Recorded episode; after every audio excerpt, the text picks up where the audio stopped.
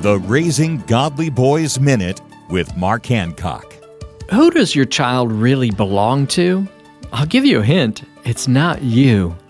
So God created man in his own image. In the image of God he created him. Male and female he created them. Genesis 1:27 God is the creator and owner of everyone and everything. We are called to be his ambassador and to steward everyone and everything he's given to us author Paul Tripp says it's vital for us to understand that we have no independent autonomous authority as a parent God grants us the right the power to exercise authority as we strive to raise godly boys do we have an owner or an ambassador mentality? For more information about a proven process that is helping boys grow into godly men, visit Trail Life USA or RaisingGodlyBoys.com.